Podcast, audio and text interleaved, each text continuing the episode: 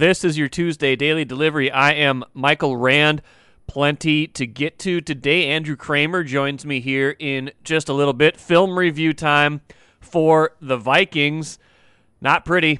Um, they lost to the Lions on Sunday. You might know that already. The Lions did not have a win before that game. You might know that also. Pretty important game for the Vikings. You probably know that as well. We'll look at all that went wrong in that last drive. Some interesting um, numbers, too, in terms of blitzing that maybe make the approach more forgivable and the execution the uh, the thing that we should worry about more on that last drive. Also have my least favorite team is my favorite team with Keith Rashat. Not a great, uh, not a great time talking about the Vikings at all. Um, but it's still kind of fun to, to to hash it all out. But first, what did I miss? Well, Timberwolves lost on uh, on Monday night to the Hawks. Gave up 25 three pointers to Atlanta in the in the loss at Target Center.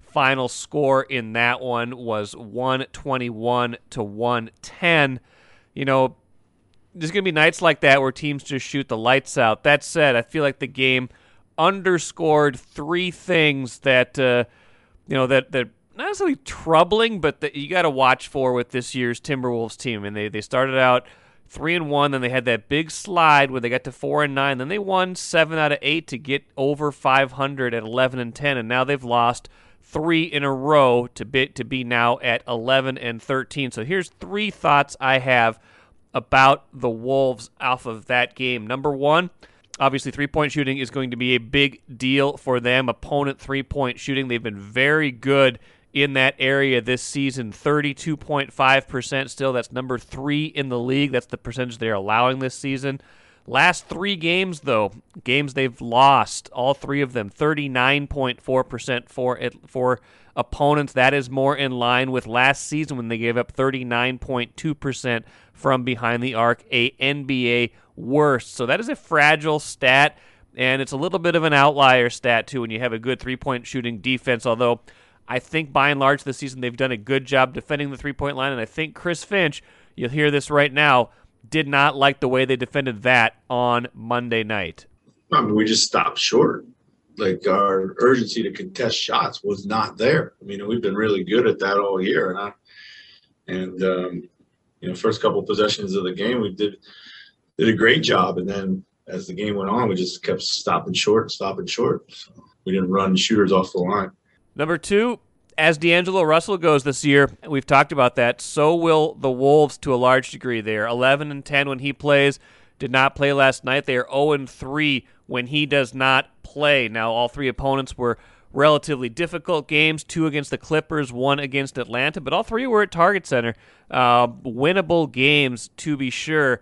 And, you know, even when D'Angelo Russell is not shooting well, he's played surprisingly good defense this season, and he is the quarterback of the team, kind of on both ends of the floor to a certain degree. And when he's not on the floor, his absence is felt. He makes everybody's life easier even when he's not shooting well. So they need him back. If, if we if we don't if even if you don't love the volume of shots he takes, even if you don't love everything about his game, he has a certain amount of value to this team that uh, you know that shows through when he's there, and quite honestly shows through when he is not on the court as well. And the final thing, this is still a fragile team. Um, wins and losses are going to be fragile this season, and they've got to figure out a way to keep this little slide of three games from turning into six, seven, eight. Now that their schedule is a lot tougher. I mean, December was going to be a challenging month no matter what, and they're not really passing those tests right now. Now that they're 0 3 in their last three games. Can they stop the bleeding? Can they get themselves back over 500 at some point here in the not too distant future? Or is this going to become another one of those seasons where there's a certain amount of promise and then it descends into something much uglier? This team feels better than teams in the past, but until they do it on the court, I can't believe 100% that it's going to be any different. Take a playcation to Mystic Lake for 24 7 gaming, fun restaurants and bars, and luxurious hotel rooms. And join Club M to bask in the rewards. Follow the lights to Mystic Lake, where every day is playday. It's film review time on Daily Delivery with Andrew Kramer. Does a great job covering the Vikings. Does a written film review. You can find that every Tuesday on StarTribune.com as well, and in your newspaper a little bit later on. Andrew, how are you? I'm doing well, Mike. Good to be on. Good to have you back. As we like to say on this segment, the film doesn't lie, and I would like to. Uh, I want to spend some time on that final Detroit drive of the game. You and I were talking about that a little bit before we started recording. Some interesting kind of context that you brought to our conversation that I want you to share regarding blitzing, but also just, you know, Detroit methodically getting the ball down the field and having just enough time, as it turns out, to get the go ahead winning touchdown as time expired. From from your point of view, as you rewatched kind of how that drive went down, kind of what do you think the thought process was going in and where where did things bog down for the Vikings because they had been shutting Jared Goff down pretty well in that second half up to that point. Yeah, and I think where the conversation starts for a lot of people is just why did you not pressure him? Why did you let Goff sit back there, a guy who really hadn't been part of a pro- prolific offense yet uh, with the Lions? Had done pretty poorly in stretches of, of his tenure so far, and obviously hadn't won a game yet. Why did you sit back and let him do that? And I think a big part of that was looking back through it was sitting back was working and it didn't and, and you got to keep in context of the first half did not go well jared goff hit four plays downfield for 20 plus yards including one of those touchdowns to a wide open tight end where xavier woods who i thought had one of the worst games uh, since he signed with the vikings uh, was diving toward that play and looked like he was kind of caught too shallow as a single high safety in that instance they had been hitting plays downfield on this defense. And so Mike Zimmer adjusted halftime by backing off even farther. And it worked. Goff, Goff didn't do much. I mean, I think it's easy to forget. The Lions offense did nothing in that second half. Goff went against a four-man rush in the second half before the final drive. Goff went one of seven for eight yards, an interception, and a sack. And that's that's what Mike Zimmer's got in the back of his head. That's what that whole coaching staff is thinking when you're going into that final drive you don't have a lot of guys in coverage. You don't have Patrick Peterson. You don't have Kendricks. You don't have Barr. You don't have a lot of the guys underneath you're trusting. So you're just sending everybody backward. To me, the failure and what we should be criticizing Zimmer for is not adjusting once Goff starts marching down the field. Once he reaches that point where there's a minute left and you had just given up, it was third and 10 and they had backed like seven guys, like 15 yards back. They were five yards beyond, uh, even farther than the first down marker on third and 10. And, and that was just against like three vertical routes. They leave a running back wide open underneath. He catches it. Alexander misses the tackle. Dantzler misses the tackle. That allows the guy to get out of bounds, stop the clock at midfield, pick up a first down, pick up their biggest gain of that last drive of 13 yards and Zimmer still wouldn't adjust and still kept his guys back. And then so what happened? Nine yard throw, nine yard throw, kept marching down the field. So to me, the biggest yeah criticism has got to be how does Zimmer not adjust in that moment to want to apply some kind of pressure because their four man rush was not getting to him. Goff had clear, decisive throws. He knew where he wanted to go because everything was just kind of out in front and easy. And that's not where Mike Zimmer's defenses have always been best. That's why I think they suffer routinely in these moments because he generally likes to confuse quarterbacks and make things muddied for them, not give them quick reads and throws, and then allow guys time to get pressure. There was no time to get pressure because that ball was coming out so quickly, and there was no adjustments from that coaching staff on that last drive. Well, the only adjustment was to go from a four-man rush to a three-man rush, even less, even less guys to get after the quarterback. Exactly. Then that final play, yeah, they drop eight and into the line, and it looks great when you pause it and you're just seeing like right before the snap you're seeing five guys standing right in front of the goal line. You're thinking that's exactly what you want. Even if you pause it right as all the Lions players get to the goal line and start turning around to Goff, it looks great because they're challenging routes right at the goal line, except one guy's not. And it's Xavier Woods. Xavier Woods is too far back in that end zone. It's not Cameron Dantzler's fault, in my estimation. And when I asked Zimmer about this after the game, I said, Was Dantzler too far back? And he said, No, but I couldn't tell where his inside help was. Looking back at it, his inside help should have been Xavier Woods. Because if you look at the opposite side of the field, you will see a mirrored route pattern by the Lions where they run the same thing on the other outside. And it's Josh Metellus, who is the safety on the opposite side. He turns his body and gives that corner inside help against that route that Xavier Woods does not do for the opposite route that scored the touchdown. So that's two touchdowns on Xavier Woods and just a really bad game for him and for this secondary and the aforementioned missed tackles uh, from the corners too on that drive. How much do we, I mean, chalk this up to personnel and how much do we chalk this up to strategy? Because I think, you know, I think they kind of go hand in hand and I think they're limited to a certain degree by all the players you listed that are out. They don't have their, their best pass rushers in right now. They were missing Kendricks and Barr, who you know, like to do some good amount of blitzing from the linebacker spot, don't have their full complement of corners right now. So you're talking all three levels have some pieces missing. So, you know, that said, Zimmer obviously can't play exactly how he wants to play. Probably played it pretty safe, and it could have worked. Um, so, so what I guess the, the question for you is is this more on a, a, failure of kind of creativity and figuring out how to defend this in the moment, or is this just they don't have enough good players right now on the field?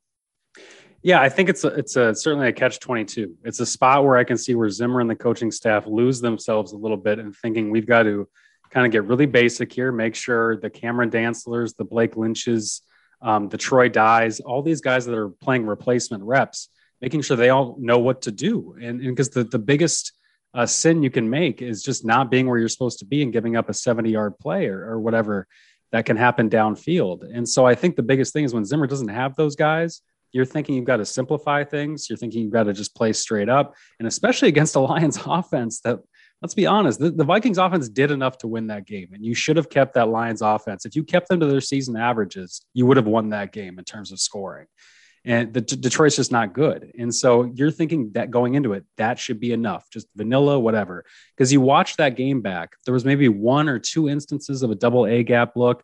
There was one time the first blitz they called in that game didn't come until three minutes before halftime, and it was Harrison Smith off the edge. And Jared Goff beats it for a 27 yarder off play action. So you're thinking there, if you're Mike Zimmer, I'm not going to go back to that. And he didn't. He's, that was the only time Harrison Smith blitzed. Every other time it was Blake Lynch. Um, I think Xavier Woods did once, but they kept their best defenders in coverage pretty much that entire game. And it came back to bite him at the very end. And then again, not adjusting on that last drive. Um, even if you don't have the personnel, I understand that's an issue. You could still get to Goff quick enough to force him to make a bad decision. We've seen that movie enough with this quarterback that I think Harrison Smith, after the game, he was asked directly by somebody, um, Are you surprised you didn't blitz more? And Harrison said, That's not my area. that, that to me kind of says it all. He seemed frustrated. I was going to ask you about that as maybe the final thing. I mean, Ben used quotes from Harrison Smith, I think, in both the beginning and the end of his game story, where, you know, it was basically lamenting some of the missed tackles that allowed, you know, allowed people to stay in bounds and, you know, kind of lamenting the fact that they were a little bit soft in coverage, maybe on that final drive. Um, you know, is this, again, is, is that a frustration of execution or do you think that's a frustration of the plan? I think both. I think both because this is now two straight years for Harrison Smith of something he's not used to. I mean, he's been through losing seasons up and downs before, but he hasn't been through playing with corners that have blown this many coverages or, or a teammate and a safety and Xavier Woods who's done this. I mean, think about Anthony Harris led the NFL in interceptions two years ago. I mean, that, that's kind of the standard. And then two years before that, they were the number one defense. Like this is frustrating to a guy who's trying to maximize the end of his career. And I totally get it because it's it's not necessarily him. It's not like he's been perfect either, but he's not the one who's they're just throwing away from him because his teammates, if it's not Bashaud Breeland, it's Xavier Woods, if it's not him, it's Cameron Dantzler or somebody else who's messing up. Um, I think back to last year, that game losing touchdown uh, in Seattle, where Harrison Smith tells Cam to cover your bleeping guy. Like that's the vibe that Harrison was giving out um, on Sunday in Detroit. Well, we'll see where they go from there. Don't have a whole lot of time to uh, think about everything they've done. They'll uh, they'll get right back on the field Thursday against a, a Steelers offense that's frankly not terribly dynamic as well, but just is coming off a win over Baltimore and maybe feeling a little bit better about themselves. Yeah, Pittsburgh might be what the doctor ordered. We'll, we'll have to see, and and the fact that the Vikings might get. Uh, they put out a, an estimated injury report today saying that Kendricks and Barr, if they would have held a practice, would have participated today, which is a good sign for them.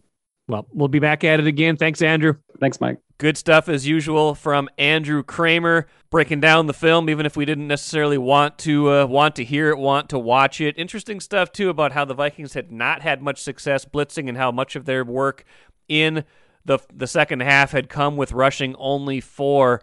And um, interesting too that uh, you know his analysis shows that Xavier Woods was the culprit on that final play and not so much Cameron Dantzler. That's why we go back and look. Um, be interested to see what uh, what Mike Zimmer has to say about that as well. It is time once again for my least favorite team is my favorite team. It's been uh, of all the years to start this podcast and this particular podcast segment.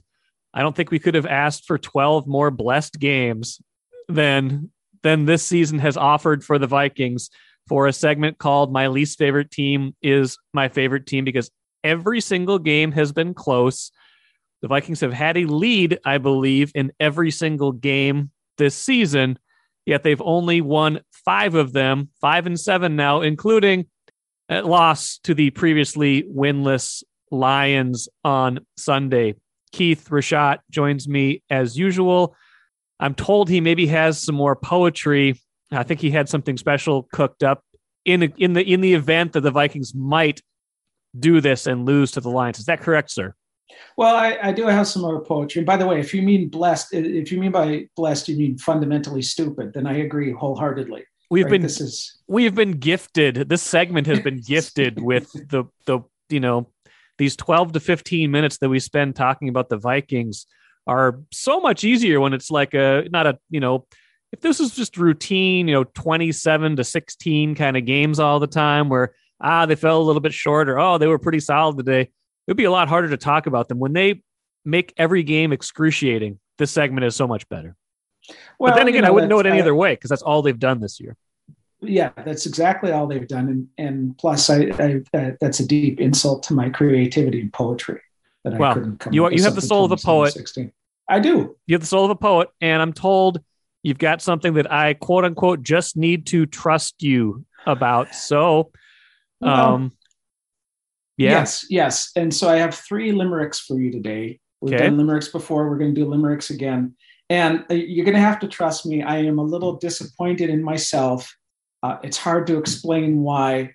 Uh, let me just start with the with the limericks, and and you'll see what I mean in terms of, of my Got disappointment it. with myself here. Got okay. it. So, number one,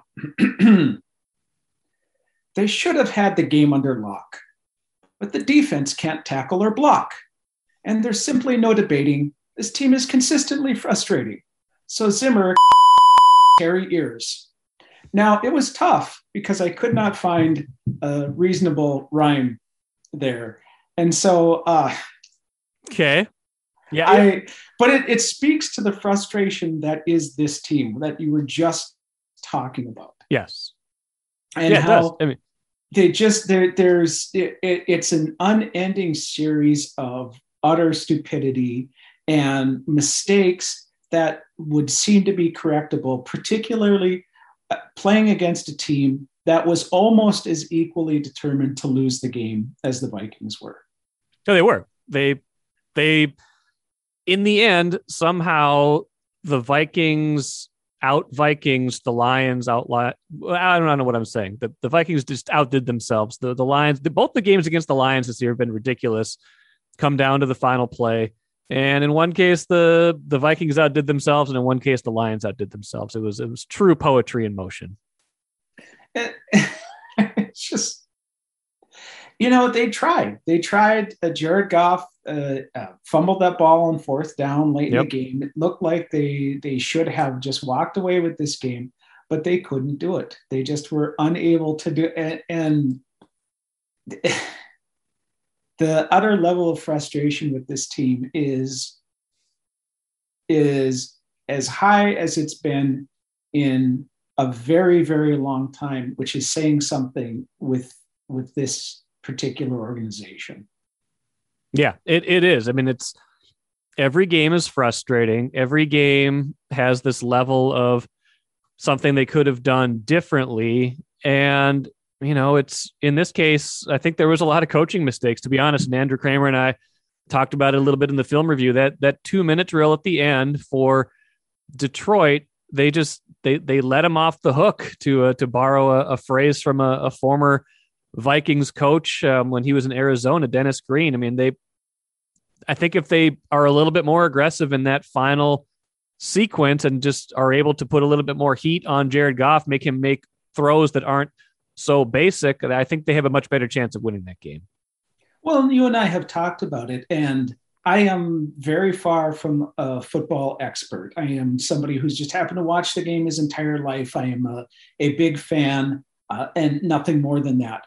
But as somebody who has watched plenty of football, uh, even if I can't break down the A gap and the X's and the O's and what have you, we have talked so many times about how this defense is not just bad, but the only time that it has success is when it gets some pressure.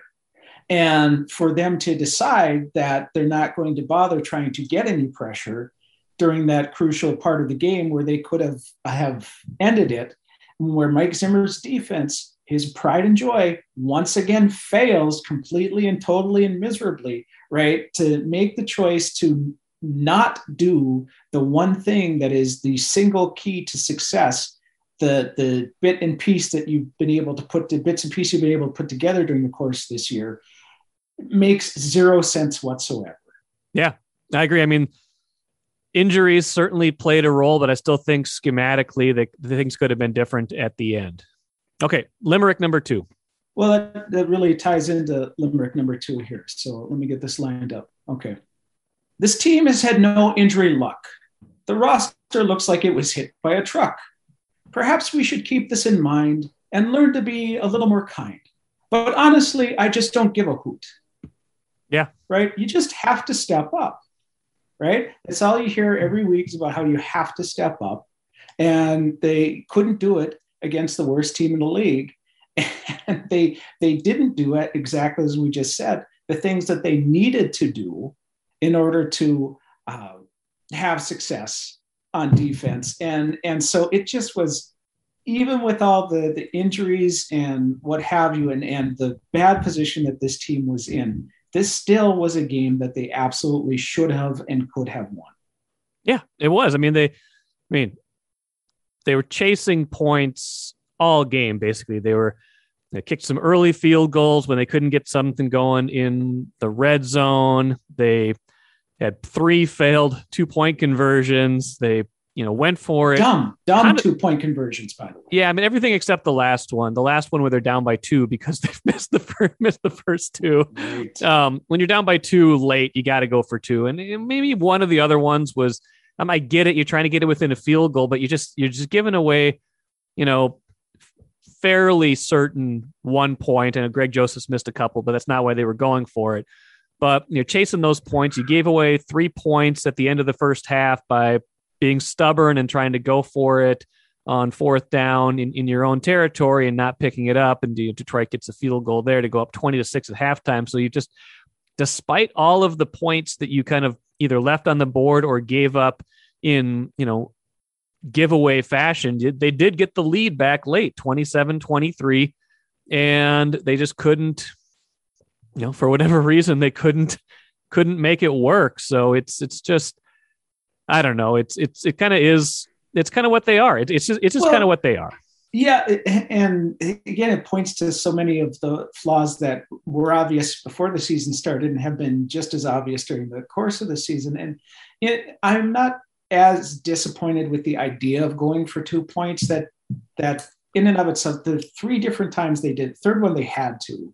The other ones, you know, are a little bit more debatable, but they're at least defensible. What is less defensible is knowing you've got a bad offensive line that has one of their better players out. And one, at least one of your two point conversions is just trying to slam your backup running back into the middle of the bad offensive line to pick up this yard that where everybody else in the Detroit Lions are stacked into the box. Now, this offense did have success, but I saw more bootlegs right during the course of this game and getting Kirk Cousins away from the offensive line and moving him out of the pocket where he had a little bit of time to throw than I've seen, I think, in any other game this season. And so then when it comes down to having to get these two points, right? To decide that you're all of a sudden going to man up and play power football with your backup running back and your depleted offensive line just speaks to how utterly uncreative and and not very good uh, this coaching staff seems to be. Yeah, and I think Zimmer didn't even like a couple of those two point conversion calls. Imagine that. Well, but then you know, okay, Mike Zimmer throwing another offensive coordinator under the bus. that's Boy, never that's happened real, before. That's, that's never happened shocker. before. You know, this overpaid defensive coordinator suddenly, you know, doesn't want to take responsibility for the entirety of his team. Boy, that's that's just it's unbelievable. It's been a mess. All right, let's hear the third one. Well, that actually speaks to the third one oh, as well. Uh, this is great. We just it's seamless. We got this yep. thing down. So it's time to replace all the brass. This team has completely run out of gas. Instead of the playoffs, we should be talking about layoffs. Spielman and Zimmer can kiss my fat cactus. Your fat cactus, huh? That's right. That's right. Okay. That would be unpleasant to it, kiss a cactus. It would. I think it would. Um, I mean, it's it's I mean, I wish I read the line a little bit better, but whatever. It's looking a little bit, uh, you know, we don't know how the rest of the year is going to go. They've got another game Thursday, which is, uh, you know, you can take that for whatever whatever it's worth. I mean, if they if that game goes poorly, watch out because Pittsburgh is not good. It's a short week. It's at home. The hot the crowd could get hostile if things are not good. And then all of a sudden, then we're talking about nothing much left to play for this season, and then you could be starting to talk about people losing their jobs. I don't know if there's if you get to this point in the year and there's going to be an in-season firing. Although, I mean, different regime, but Dennis Green got fired with a couple games left in the year when Mike Tice took over after you know, after losing to the Lions, the winless Lions, by the way. Yes, yes, and Childress was ten games into the season, I think, when he got fired and replaced by Frazier in the 2010 season. So it's not that the Wilfs, not the Wilfs wouldn't do it. Um, just kind of coach out the year with an interim. I just I don't imagine that's going to happen this year, but y- you never know. But it, let, let's just say Thursday is a uh, important game for immediate job security for for everybody involved. Well, and I mean, to what extent is there any job security left, though? Right? Uh, even if they do win, yes. even if they somehow squeak into the playoffs as a seven seed. There's no way they're going anywhere in the playoffs. And the problems that this team has were obvious again to someone like me who is just a lifelong football fan, not an insider, not an X's and O's guy, not a former coach, not a former player, right? They were obvious to me, which means that they had to have been obvious to many other people as well too. And they've done nothing to correct those things. And Zimmer has barely budged during the course of this year. Uh, and then when we get into trouble again, as we just talked about, throws his offensive coordinator under the bus. There is no depth, despite the fact that Trader Rick gets 57 seventh round picks each and every year. Uh, so what is going to get better? What is what is going to what change could there possibly be? And eh, you know, to some extent, you have to concede the injuries are a part of what's making things rough on the team this year. But they just lost to a winless team this late in the year with all of their issues still very much on display. And so it's not getting any better. It is time to move in a different direction. And if they lose to the Steelers, yeah, I think you may as well just make the change because if it's going to happen anyway, there's no point in stringing it out for anybody. And if we want to play this little game where they keep flirting with the playoffs, where they're in your in the hunt graphic, in the hunt, like I we still, talked about, they, they got to play better just to be in that graphic still, by the way. Now I'm a little worried now that they're not even going to be good enough to be in the in the hunt graphic. And so they, they have to they you know they have to to overachieve to just get into the in the hunt graphic at this point. It just it it's it's over. It's over. Every time we say that though, they come crawling back. But I think you are right. Thursday's going to be interesting to uh, to say the least. Um, enjoyed this conversation as I always do. I trusted you on the limericks. I'm I'm gonna see. I'm thinking about it, thinking about how uh, how I feel about all of them, but I think I feel pretty good about them. A strange week this week. Obviously, Vikings play Thursday night. We probably won't do these segments again until Tuesday next week. Give us plenty of time to think about all that has happened. Let's finish with the cooler. Kirk Ciarrocca officially rehired as Gophers offensive coordinator. Had a lot of success here, particularly in 2019. The move was reported, rumbled about a few days ago, and now it is official. We will see if they can get back to the level of offense they had two years ago when they had that dominant 11 and 2 season. By the way, the Patriots only ran the ball, uh, I said they only passed the ball three times on Monday Night Football and won a game plan Mike Sanford Jr. would have loved and the 2021 Gophers would have loved. That will do it for today. Good stuff coming up the rest of the week. Hope you'll join me on Wednesday. I'm Michael Rand. We will see you then.